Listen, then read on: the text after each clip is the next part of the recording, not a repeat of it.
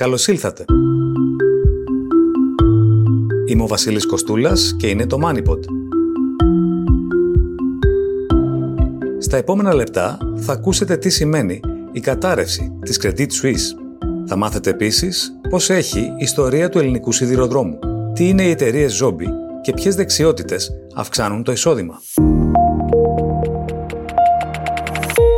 Ladies and gentlemen, today this is a historic moment. It's a sad and very challenging day for Credit Suisse, for Switzerland and for the global financial markets. Ο πρόεδρος της Credit Suisse, Axel Lehmann, σηκώνει τα χέρια ψηλά. Ανακοινώνει ότι η τράπεζα δεν μπορεί πια να σταθεί στα πόδια της. Μιλά για κατάρρευση της εμπιστοσύνης και τονίζει με θλίψη ότι η Silicon Valley Bank μια μη συστημική τράπεζα στις Ηνωμένες Πολιτείες, η οποία είχε καταρρεύσει λίγες μέρες πριν, έσκασε σε μια πολύ ακατάλληλη στιγμή για το ελβετικό τραπεζικό σύστημα. Η Credit Suisse ήταν θεσμός στην Ελβετία. Ιδρύθηκε από τον Alfred Desser το 1856, με αρχικό σκοπό να χρηματοδοτήσει το σιδηροδρομικό σύστημα της χώρας, το οποίο πολιορκούσαν τότε οι γαλλικές τράπεζες. Με τα χρόνια αναδείχθηκε σε μία από τις μεγαλύτερες και πιο κερδοφόρες τράπεζες σε όλο τον κόσμο. Το 2004 ήταν πρώτη σε όγκο συναλλαγών υψηλής απόδοσης, δεύτερη σε κάλυψη εταιρικών ομολόγων και τρίτη σε αναδοχή αρχικών δημόσιων προσφορών. Στη χρηματοπιστωτική κρίση του 2008 στάθηκε καλύτερα από πολλούς ανταγωνιστές της και δεν χρειάστηκε να λάβει βοήθεια από την κυβέρνηση. Η φήμη της, ωστόσο, συχνά κινήθηκε κόντρα στις θεαματικές επιδόσεις της. Επί δεκαετίες φερόταν να προσφέρει καταφύγιο σε περιουσιακά στοιχεία διεφθαρμένων πολιτικών αμφιλεγόμενων επικεφαλής μυστικών υπηρεσιών, ακόμη και κοινών πλην εύπορων εγκληματιών. Με τον έναν ή τον άλλον τρόπο, μετά την άνοδο, ήρθε η πτώση, μέσα από έναν συνδυασμό υποαπόδοσης, σκανδάλων και αποτυχιών στη διαχείριση κρίσεων. Το 2020, ο τότε CEO της τράπεζας, την Zan παρετήθηκε αφού βγήκε στο φως η παρακολούθηση στελέχους της τράπεζας με εντολή άλλους στελέχους. Την υπόθεση συμπλήρωσαν η αυτοκτονία ενός ιδιωτικού ερευνητή και μια σειρά παρετήσεων στελεχών της τράπεζας. Σειρά στην κεφαλή της διοίκησης είχε ο Τόμας Γκότστάιν, ο οποίος στην αρχή του 2021 ήρθε αντιμέτωπος με δύο τεράστιες κρίσεις, όπως αυτές προκλήθηκαν από την έκθεση της Credit Suisse σε δύο funds που κατέρευσαν, το αμερικανικό Archegos Capital και το βρετανικό Greensill Capital. Το 2022 η τράπεζα δέχθηκε έλεγχο μετά τη διαρροή στοιχείων που την έφεραν να εξυπηρετεί καταπατητές ανθρωπίνων δικαιωμάτων και επιχειρηματίες οι οποίοι είχαν υποστεί διεθνείς κυρώσεις. Την ίδια χρονιά, η Ελβετική Τράπεζα κρίθηκε ένοχη από τη δικαιοσύνη διότι απέτυχε να αποτρέψει φερόμενη βουλγαρική συμμορία διακίνησης κοκαίνης από το να ξεπλύνει τα κέρδη της. Η Credit Suisse κατέγραψε καθαρή ζημία 7,3 δισεκατομμυρίων ελβετικών φράγκων για το 2022, προβλέποντας περαιτέρω σημαντικές απώλειες για το 2023. Οι αμφιβολίες που προσωρινά παρουσιάστηκαν γύρω από τις οικονομικές καταστάσεις παρελθόντων ετών συγχρονίστηκαν με τον διεθνή κλειδονισμό που προκάλεσε η κατάρρευση της Αμερικανικής Silicon Valley Bank. Η χαριστική βολή ήρθε από την Εθνική Τράπεζα της Σαουδικής Αραβίας, που δήλωσε ότι δεν ήταν σε θέση να παράσχει κι άλλο ρευστό στην Credit Suisse λόγω περιορισμών από το ρυθμιστικό πλαίσιο. Οι διαβεβαιώσεις του κορυφαίου επενδυτή ότι παρόλα αυτά πιστεύει στο σχέδιο μετασχηματισμού της Ελβετικής Τράπεζας δεν εμπόδισαν την ελεύθερη πτώση της μετοχής της κατά 24%.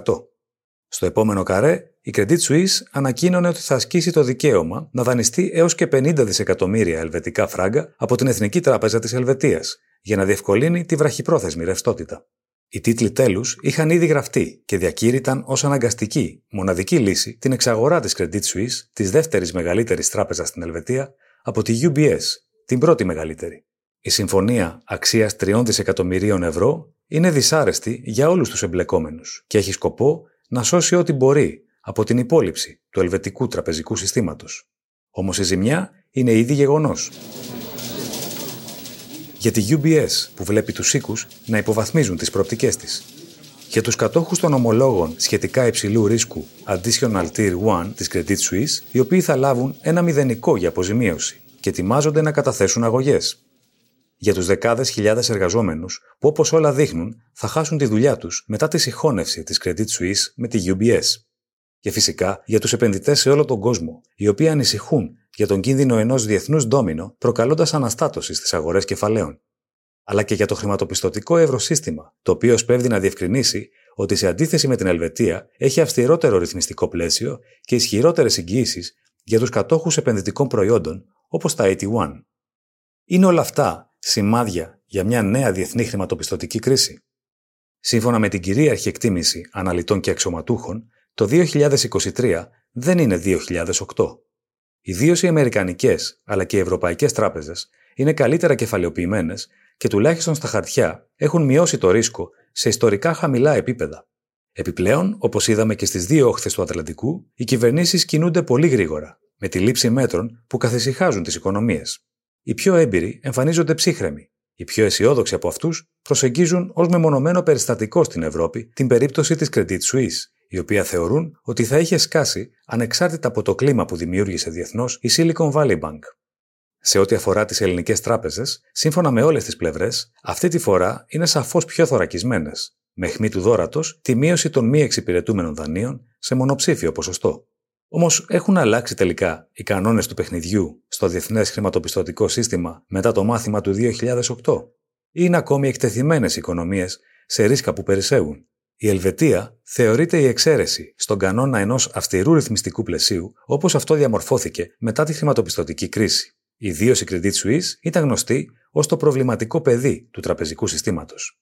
Στις Ηνωμένες Πολιτείες, η αλήθεια είναι ότι ο Ντόναλτ Τραμπ χαλάρωσε τους κανόνες εποπτείας που είδαμε μετά το 2008. Όμως το πρόβλημα της Silicon Valley Bank δεν αποδίδεται σε ζήτημα κεφαλαιοποίησης που πέρασε κάτω από τα ραντάρ των stress tests. Η SVB θεωρείται θύμα της απότομης αύξησης των επιτοκίων από τη Fed, η οποία μπροστά στον κλιμακούμενο πληθωρισμό άργησε να αντιδράσει και στη συνέχεια προχώρησε σε βίαιες αυξήσεις επιτοκίων, οι οποίες μείωσαν την αξία των ομολόγων που είχε στην κατοχή της, εν προκειμένου η SVB. Επενδυτές όπως ο Steve Eisman, γνωστός από το μεγάλο σορτάρισμα του 2008, αναγνωρίζουν ότι βρισκόμαστε σε μια φάση που θα έχουμε πόνο και απώλειες, πόσο μάλλον για την Ελβετία. Όμως δεν θα καταρρεύσει το σύστημα. Μιλά περισσότερο για αβεβαιότητα που αντιμετωπίζουν οι επενδυτές μπροστά στην πιθανότητα να υπάρξουν ξανά αλλαγές στο ρυθμιστικό πλαίσιο. Γι' αυτό και προαναγγέλει ω τάση από τους διαχειριστές κεφαλαίων ένα διαφοροποιημένο χαρτοφυλάκιο και διάθεση για λιγότερο ρίσκο.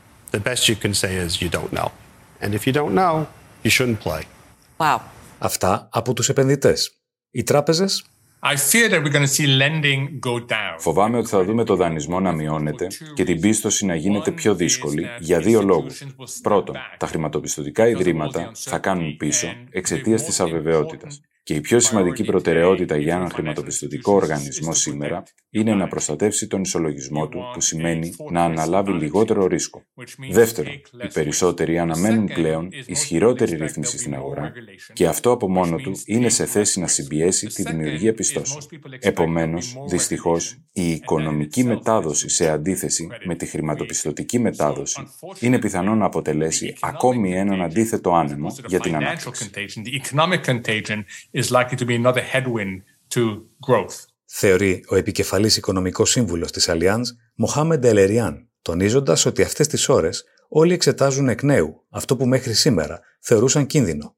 Μέσα σε ένα τέτοιο περιβάλλον, κανείς δεν θα ήθελε να βρίσκεται στη θέση πρωτίστως των κεντρικών τραπεζών, οι οποίες αντιμετωπίζουν ένα τεράστιο δίλημα. Το περιέγραψε με το ξεχωριστό, δραματικό του ύφος ο γνωστός και μη εξαιρεταίος Νουριέλ Ρουμπινί. Either they really raise interest rates much more ή θα αυξήσουν τα επιτόκια πολύ περισσότερο, 5% η Fed, 3% η Ευρωπαϊκή Κεντρική Τράπεζα, προκαλώντας έτσι μια πραγματικά ανώμαλη προσγείωση που θα οδηγήσει σε χρηματοοικονομικό κράχ με συνέπειες στι αγορές μετοχών και ομολόγων, ή, όπως προσωπικά προβλέπω, θα κάτσουν με σταυρωμένα τα χέρια και έτσι οι προσδοκίες για τον πληθωρισμό θα αγκυροβολήσουν, όπως συνέβη και τη δεκαετία του 1970. Και θα δούμε και σε αυτή την περίπτωση ύφεση.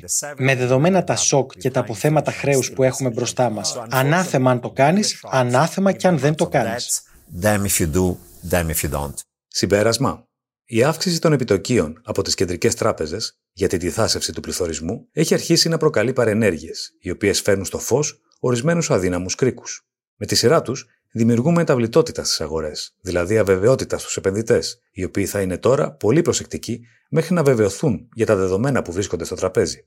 Μέσα στο ίδιο περιβάλλον, οι τράπεζες πιθανώς θα γίνουν τώρα πιο φιδωλές, γεγονός που αν επιβεβαιωθεί θα έχει συνέπειες στην ανάπτυξη. Ιστορία Το 1869 κατασκευάζεται η πρώτη σιδηροδρομική γραμμή στην Ελλάδα, ο Απαθηνών Ισπυρεάν Σιδηρόδρομος, που ένωσε το Θησίο με τον Πειραιά. Μέσα στα επόμενα 25 χρόνια ακολούθησε η επέκταση του δικτύου. Πύργος Κατάκολο, Πειραιάς Αθήνα Πελοπόννησος, Βόλος Λάρισα, Αθήνα Λαύριο, Μεσολόγγι Αγρίνιο, Διακοφτό Καλάβρητα. Την πρώτη δεκαετία του 1900 παραδίδεται η γραμμή κανονικού εύρους Πειραιάς Παλαιοφάρσαλο, συνδέοντας την κεντρική Ελλάδα με τα τότε ελληνοτουρκικά σύνορα. Η γραμμή ονομάστηκε Λαρισαϊκός, εξού και ο κεντρικός σιδηροδρομικός σταθμός είναι γνωστός μέχρι και σήμερα ως σταθμός Λαρίσης. Το 1929 η γαλλοελληνική εταιρεία σιδηροδρόμων αναλαμβάνει το τμήμα Αλεξανδρούπολης Βίλεγκραντ των πρώην Ανατολικών Σιδηροδρόμων. Ο ελληνικός σιδηρόδρομος εκτέλεσε σημαντικό μεταφορικό έργο στην πολεμική κινητοποίηση το 1940 ακολούθησαν απώλειες σιδηροδρομικών και πολλαπλά σαμποτάζ αντίστασης στη γερμανική κατοχή, όπως και τεράστιες καταστροφές τροχαίου υλικού, τεχνικών έργων και εγκαταστάσεων από τα στρατεύματα κατοχής, ιδίως κατά την αποχώρησή τους. Το 1949 κατορθώνεται η σιδηροδρομική επανασύνδεση της Αθήνας με τη Θεσσαλονίκη. Το 1961 ξεκίνησε η εφαρμογή του προγράμματος διζελοκίνησης. Αρχίζει η σταδιακή απόσυρση των ατμαμαξών το 1970, ως μεταξέλιξη των σιδηροδρόμων του ελληνικού κράτους, ιδρύεται ο Οργανισμός Σιδηροδρόμων Ελλάδας, γνωστός μέχρι και σήμερα ως ΟΣΕ. Ξεκίνησε να λειτουργεί ένα χρόνο μετά ως δημόσια επιχείρηση με τη μορφή της ανώνυμης εταιρείας. Το 1983 αρχίζουν να παραδίδονται αναπτυξιακά έργα στα τμήματα Ινόητη Θωρέα και Δομοκός Λάρισα για τον διπλασιασμό της γραμμής και την εγκατάσταση ηλεκτρικής σηματοδότησης. Το 1996 ιδρύεται η θηγατρική εταιρεία του ΟΣΕ με την επωνυμία Έργα ΟΣΕ. Αντικείμενό της, η μελέτη και κατασκευή νέων χαράξεων και γραμμών στο σιδηροδρομικό δίκτυο.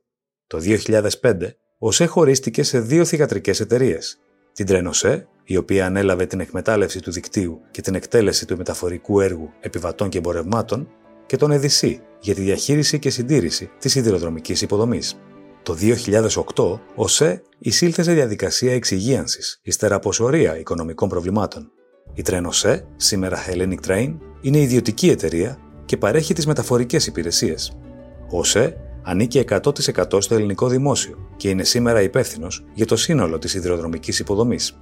Έχει τρέχοντα κύκλο εργασιών 27,6 εκατομμύρια ευρώ.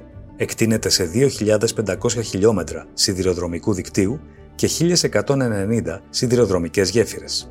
Το ανώτατο όριο ταχύτητας είναι τα 160 χιλιόμετρα ανά ώρα και σε τήσια βάση το δίκτυο εξυπηρετεί 15 εκατομμύρια επιβάτες και 1.800 εμπορικά τρένα. Το δυστύχημα στα Τέμπη τον προηγούμενο μήνα, που είχε ως κατάληξη 57 νεκρούς, ήταν το πιο θανατηφόρο που σημειώθηκε ποτέ στον ελληνικό σιδηρόδρομο. Μέχρι εκείνη την ημέρα, το χειρότερο περιστατικό είχε καταγραφεί το 1972 η σύγκρουση αμαξοστοιχειών στη γραμμή Ορφανά Καρδίτσας, Δοξαρά Λάρισας, είχε προκαλέσει τον θάνατο 20 ανθρώπων. Το δυστύχημα των τεμπών στιγμάτισε τη μακρά ιστορία του ελληνικού σιδηρόδρομου και ανέδειξε την επιτακτική ανάγκη για τον εξυγχρονισμό του δικτύου και της λειτουργίας του, κόντρα στις διαχρονικές παθογένειες του ελληνικού κράτους. Τι είναι οι εταιρείες Zombie? Είναι οι επιχειρήσεις που κερδίζουν απλώς όσα χρήματα χρειάζονται ώστε να εξυπηρετούν το χρέος τους χωρίς να το εξοφλούν. Οι επιχειρήσεις αυτές φυτοζωούν, πληρώνουν κάποια βασικά έξοδα που τις κρατούν ζωντανές, χωρίς να τους περισσεύουν πλεονάζοντα κεφάλαια που θα τοποθετήσουν για ανάπτυξη. Συνήθως αντιμετωπίζουν υψηλότερο κόστος δανεισμού και, σαν ζωντανοί νεκροί, μπορεί να βρίσκονται μόλις ένα βήμα μακριά από τη χρεοκοπία ή την εξυγίανση. Η έννοια της εταιρείας Zombie εισήχθη για πρώτη φορά στη δεκαετία του 90 για να περιγράψει επιχειρήσεις της Ιαπωνίας. Την περίοδο εκείνη, γνωστή και ως χαμένη δεκαετία, οι Ιαπωνικές εταιρείες ήταν απολύτως εξαρτημένες από τραπεζική χρηματοδότηση, προκειμένου να παραμένουν σε λειτουργία παρότι είχαν αποτύχει στο σκοπό τους. Ο όρος χρησιμοποιήθηκε για δεύτερη φορά ευρέως το 2008 με αφορμή τα πακέτα διάσωσης της τότε Αμερικανικής κυβέρνησης υπό το πρόγραμμα αρρωγής προβληματικών περιουσιακών στοιχείων. Μια σχολή σκέψης επικρίνει τη διατήρηση των εταιριών ζόμπι, καθώς θεωρεί ότι για το σύνολο της οικονομίας είναι προτιμότερο να φεθούν να καταρρεύσουν. Το ήξερες; Η συμβουλευτική πολυεθνική McKinsey ερεύνησε 18.000 επαγγελματίες σε 15 χώρες. Στόχος ήταν να εντοπίσει τις δεξιότητες που ορίζουν την έννοια του ταλέντου στο περιβάλλον εργασίας. Για να το πετύχει, επέλεξε ένα μείγμα προσόντων που συνδύασε τις δεξιότητες με στοιχεία της συμπεριφοράς ενός ατόμου. Συμπέρασμα πρώτο. Οι επαγγελματίες που έχουν υψηλότερες πιθανότητες να προσληφθούν διαθέτουν κατά σειρά ιεράρχησης, προσαρμοστικότητα, διαχείριση της αβεβαιότητας, σύνθεση πληροφοριών, στοχοπροσύλωση στην επίδοση. Συμπέρασμα δεύτερο. Οι εργαζόμενοι που κερδίζουν τελικά τα περισσότερα χρήματα διακατέχονται κατά σειρά από τα εξής προσόντα. Ανάπτυξη σχεδίου εργασίας. Διατύπωση σωστών ερωτήσεων. Αυτοπεποίθηση. Οργανωτικές ικανότητες. Η κατακλίδα της μελέτης. Τίποτα που δεν γνωρίζαμε. Οι χειρονακτικές δεξιότητες είναι αυτές που φθήνουν σε αντίθεση με τις τεχνολογικές, κοινωνικές και γνωστικές δεξιότητες, οι οποίες αποκτούν όλο ένα και μεγαλύτερο ρόλο στη σύγχρονη αγορά εργασίας.